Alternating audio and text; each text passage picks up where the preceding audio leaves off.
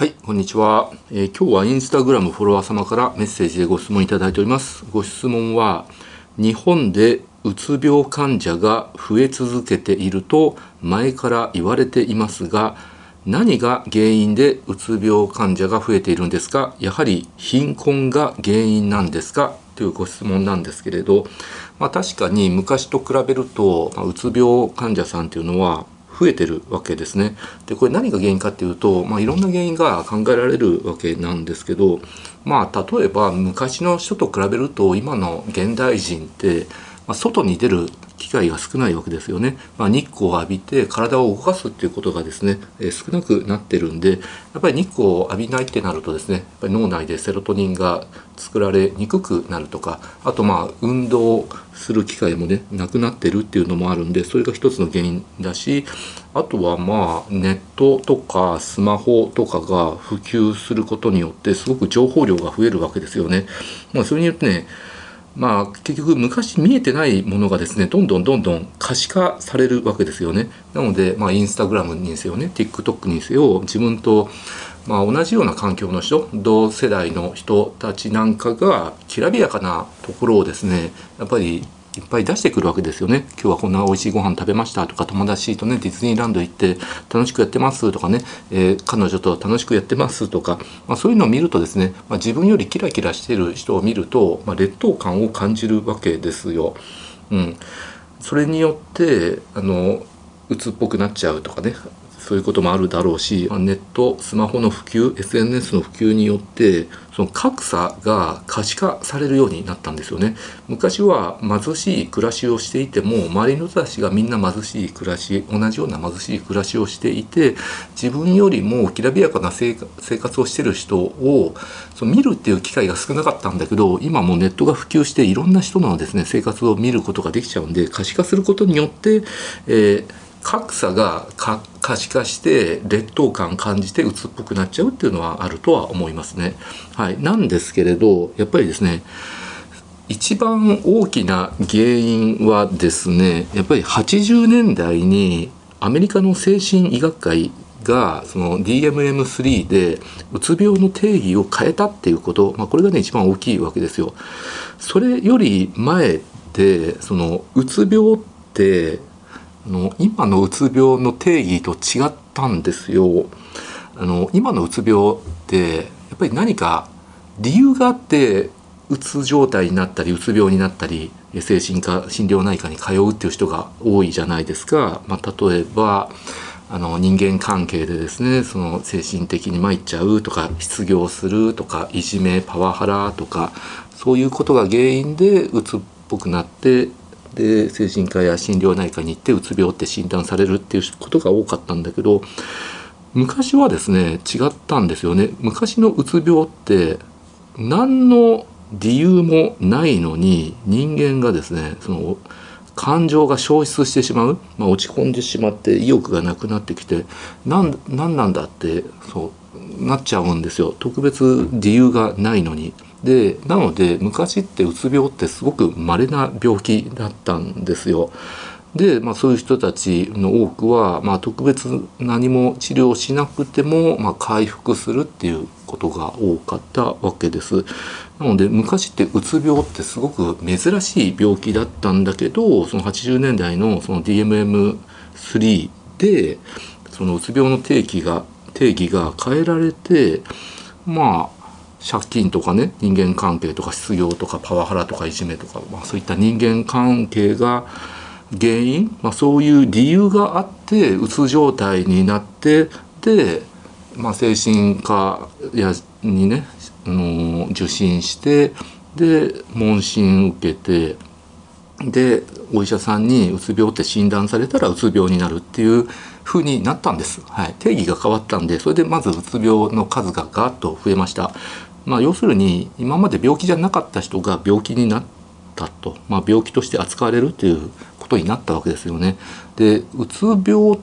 とか、まあ、多くの精神疾患って、まあ、多くが問診によって診断されるんですよね。あの気分の落ち込みが強いとか意欲がないとか性欲がないとかあの朝起きれないとかですねあの気分が落ち込むとかそういう問診によって診断されるっていうのが大部分で他の内科的疾患とか外科的疾患みたいに血液検査とかあとレントゲンとか CT とか MRI とか針生検とかですね病理の検査とかそういうので診断するとはまた違うわけなのでまあそのやっ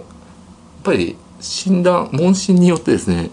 あのたくさん診断できちゃうっていうのがあるわけですよね。うん、っ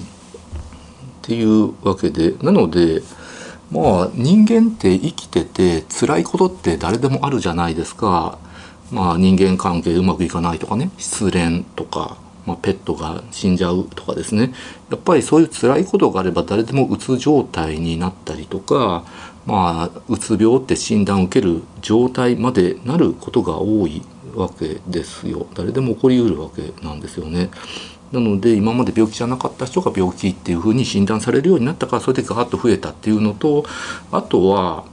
あのね、日本だとね1996年ぐらいから心療内科っていう名前の科がすごく増えたわけですよ。それまでは精神科のお医者さんって、まあ、精神科っていうふうに標榜して、まあ、精神病院なり精神科のクリニック診療所っていうのでであの本当に心の病の人はそういうところに受診するという形で、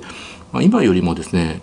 ハードルが高かったんですよ。の精神科に受診するっていうのが、まあ、それがですね心療内科っていう名前になってなんとなくですねその受診するハードルが下がったっていうのはありますね。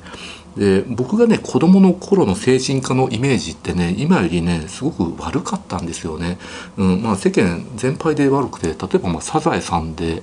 まあ、僕が子供の時見てたよりももうちょっと前のサザエさんなんだけど精神病院に間違えて誰かがね行っちゃうんですよ。病院に行こうと思って間違えて精神病院行って。そうするとそのフラフラした人とかちょっとおかしな行動する人がうようよ歩いててってわあ怖いってね。そう。なんかすごく精神科をですねなんかの患者さんを侮辱するような表現で精神科っていう科をですね侮辱するような表現で世間一般にはですねそういう知れ渡ってたっていう状態なんですよ。まあ、今では絶対にアウトな表現がされてた状態なんですけれどなので一般の人が精神科に受診するってすごいハードルが高かったしごく一部の人が精神科に受診するっていう感じだったんだけど、まあ、心療内科っていう科の名前ができたことによってまあ一般の人たちがちょっと気分が落ち込むなちょっと眠れないな嫌なことがあって落ち込むなっていうぐらいで気楽に心療内科に受診する人が増えたってまあそういうのがありますね。あとはあのね2000年頃からその「うつは心の風」っていうキャンペーンがですねすごく行われたんですよ僕もこれすごい覚えてるんですけど僕が医者になって2年目3年目4年目ぐらいの時にですねあのグラクソ・スミス・クラインっていう製薬会社があるんですけどその会社がですねパキシルっていうお薬をですね、えー、売ってたんですよ。新しくできたお薬、まあ、SSRI、まあ、セロトニンをその脳内で取り込みを阻害してセロトニンを増やしてですねそれによってそのうつの状態うつ病を改善させようっていうまあ昔の抗うつ薬に比べると副作用が少ない抗うつ薬がですね、まあ、開発されるようになって、まあ、それを売り込むためにですねうつは心の風キャンペーンっていうのが行われたんです。なので製薬会社さんがですねその SSRI を売り込むために病院内にですねすごいいてパンフレットいろんなとこに置いてったんですよね。でそのパンフレット読んであうつは心の風邪なんだってちょっと気分が落ち込んだ時に気楽に心療内科や精神科に行って抗うつ薬を出してもらうものなんだって。で風邪って誰でもひくじゃないですか。まあ体調悪くなったりとか寒いところにずっといれば風邪ひいちゃうわけですよね。だからそれと同じノリでうつ病ってそう風邪ですよと。だから風邪あのちょっと落ち込んでうつっぽくなったら病院行って薬出してもらいましょうっていうですねそういうノリになっちゃったんですよ。うん。まあ、僕自身はそのパキシルとかその SSRI を処方したことはないんだけど、まあ、その頃から精神科のお医者さんがあのパキシルとかね SSRI をあのたくさん処方するっていう流れになったっていうのはありますよね。まあ、それねあの SSRI ってまあ、セロトニン仮説、まあ、モノアミン仮説っていうんですけれどまあうつ病の原因って未だにはっきり分かってなくていろんな説があるんですけどその中の一つは、まあ、モノアミン仮説って言ってね、まあ、モノアミンっていうのは、まあ、ドーパミンとかノルアドレナリンとかあとアドレナリンとかセロトニンとか脳内のね神経伝達物質、まあ、そういうものがですね、まあ、不足している状態なので、まあ、それを脳内で増やしてあげるお薬を使うとうつが改善しますよと、まあ、それがあ SSRI とか SNRI っていうもので、まあ、今でも抗うつ薬としてはですね一般的に広く処方されているものなんですけれどでそのうつは心の風キャンペーンによってですね日本でそのそういった薬の売り上げがですねもう10倍になったんですよね。すごくそのうつは心の風キャンペーンっていうのがすごく広くあのなって一気にそれでですね気楽に精神科や心療内科に受診する人が増えたっていうのはあります。まあ、あとはそういったね SSRI なんか以外でもまあ、デパスとかディーゼとかストラナックスとかあとマイスリーとかハルシオンとか、まあ、そういったベンゾゼアセピン受容体、えー、のあの作動薬とかですね。そういう、まあ、昔からあるものなんだけれど、まあ、そういうのも広く出されるようになったわけであって、まあ、そういったねベンゾジアゼピン受容体の作動薬っていうのはまあ皆さん知ってる人は知ってると思うんだけど結構依存性とか耐性とかが強いので、まあ、そういったお薬を出されることによって、まあ、薬剤性のうつ病になるっていうことがあるわけです。まあ、それ以外の抗通薬なんかでも、まあ、そのそんなに、まあ、ちょっと調子悪いぐらいだったんだけど軽い気持ちで精神科に受診してお薬出されたらそれをの飲み続けてそれで依存してしまって耐性もできてそれによってうつが悪化してもう本格的なうつ病になって薬も休めやめられなくなってもうどっぷりあのなってしまって場合によっては廃人になっちゃったりとかあるいは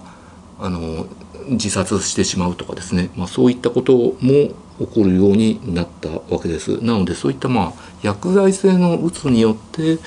うつ病が増えたとかあるいは診断される人が増えたと、まあ、今まで病気じゃなかった、まあ、ただ単にその辛いことがあって落ち込んでた軽くうつっぽくなってた人までうつ病っていうふうに、まあ、場合によっては診断されるとか。でもちろんねあの今世の中精神科の先生たくさん日本にいらっしゃるわけなんだけどみんながみんなですね何でもかんでも薬出しまくったりとか何でもかんでも診断しちゃうっていうわけではなくてすごく、まあ、慎重にですね問診獣医で、まあ、薬よりもちゃんとねあの問診することによって、まあ、生活環境を変えることによってあと運動をするとかちゃんと睡眠をとるとか日光を浴びるとかですね、え正しい食事をとるとか栄養価の高いものをとるジャンクフードを取らないとか甘いものを取らないとかお酒とか、えー、タバコも、えー、やめるように進めるとかですね。薬以外の正しいあの治療を進めるですね。本当にいいお医者さんいい精神科の先生がもうほとんどだと思います。はい。もう精神科の先生素晴らしい先生ばっかりだと思います。だけど本当にごく一部あの勉強不足とかあるいは依存性の高い薬を簡単に出してしまって、まあ、薬漬けにさせてしまうとかそれによって通院させるとか、まあ、じっくり問診するとですねあんまりお金が儲からない保険点数がすごく上がるわけでもないので、まあ、パッと顔見てちゃっと話して薬たくさん出してそれでまた通わせるっていうまあそのそっちの方が回転が良くなって利益が出るっていうのもあるんで、まあ、そういうちょっと悪欲なことをする人も本当にごく一部精神科の先生ねいるとは思うんですけど日本の精神科の先生ねもう大部分の先生がもうちゃんとしたまともなお医者さんだと思うわけですけれど、はい、で、まあ、WHO のね過去の調査でもうつ病の患者さんに対してどういう治療をするのが一番回復率が高いかって、まあ、これ調査してるんだけれど、まあ、抗うつ薬を投与したグループとかあとベンゾジアゼピン系のお薬を投与したグループとかあるいはあのそういった投薬治療しなくて何もしなかったグループを見るとですね、まあ、結局何もしなかったグループが一番回復率が高いんですよね。うん、なので、まあ、もちろんですねパキシルとかね SSRI などの抗うつ薬を投与されてそれがすごく効いて本当にその薬を投与されたことによって良くなったっていう人もいると思うんだけどまあ実際効かないっていう人もですねまあ一部いらっしゃるわけですよね。でまあ WHO の調査だと結局薬投与しなくて、まあ、何もしなくて様子を見たっていう人が一番回復率が高かったわけなのでまあみんながみんな薬を投与することによってすごくいい改善が見られるっていうわけでもないっていうのが事実なわけです。まあ、ということでうつ病がね増える増えた原因ってねいろいろあるんですけどやっぱりまあ診断の定義が変わったっていうのとあと心療内科っていう科ができて受診する人が増えたのとあとはうつのうつは心の風邪キャンペーンで薬がたくさん出されるようになったあとまあ薬剤性うつの患者さんが増えたとかですね、まあ、そういったたくさんのことが、えー、絡み合って増えたんじゃないかなって思います。はいというのが僕の意見です。ご視聴ありがとうございました。